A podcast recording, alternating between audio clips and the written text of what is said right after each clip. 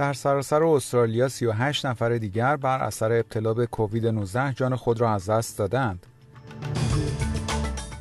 حزب کارگر می‌گوید انعقاد یک پیمان امنیتی بین چین و جزایر سلیمان یک شکست بزرگ برای دولت ائتلافی استرالیا در زمینه سیاست خارجی است. امروز صبح یک بالون هوایی گرم با دوازده سرنشین در حیات یک خانه در ملبورن فرود آمد ولی هیچ یک از این افراد آسیب ندیدند.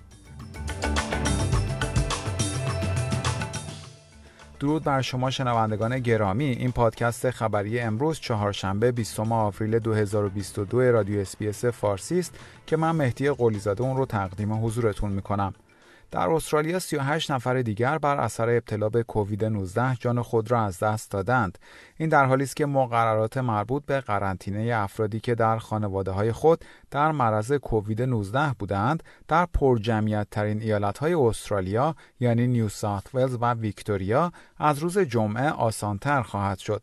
در ایالت نیو ساوت ولز 15 نفر، در ویکتوریا 14، در کوینزلند 6، در ساوت استرالیا 2 و در قلمرو شمالی استرالیا نیز یک نفر جان خود را بر اثر ابتلا به این بیماری از دست دادند.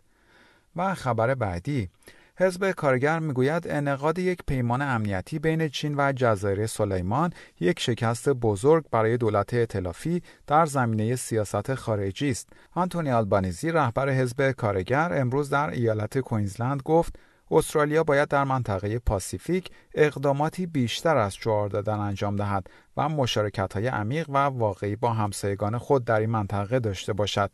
استرالیا در مورد انعقاد این پیمان امنیتی که شب گذشته اعلام شد ابراز نگرانی و ناامیدی کرده است.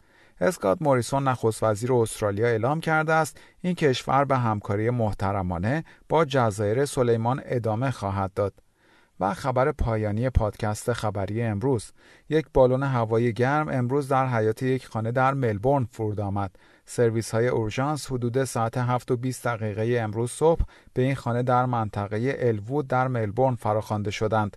این بالون با 12 سرنشین در حیات این خانه فرود آمد و هیچ یک از آنها آسیب ندیدند. به گزارش AAP، سازمان امنیت هوانوردی استرالیا در حال تحقیق در مورد این اتفاق است.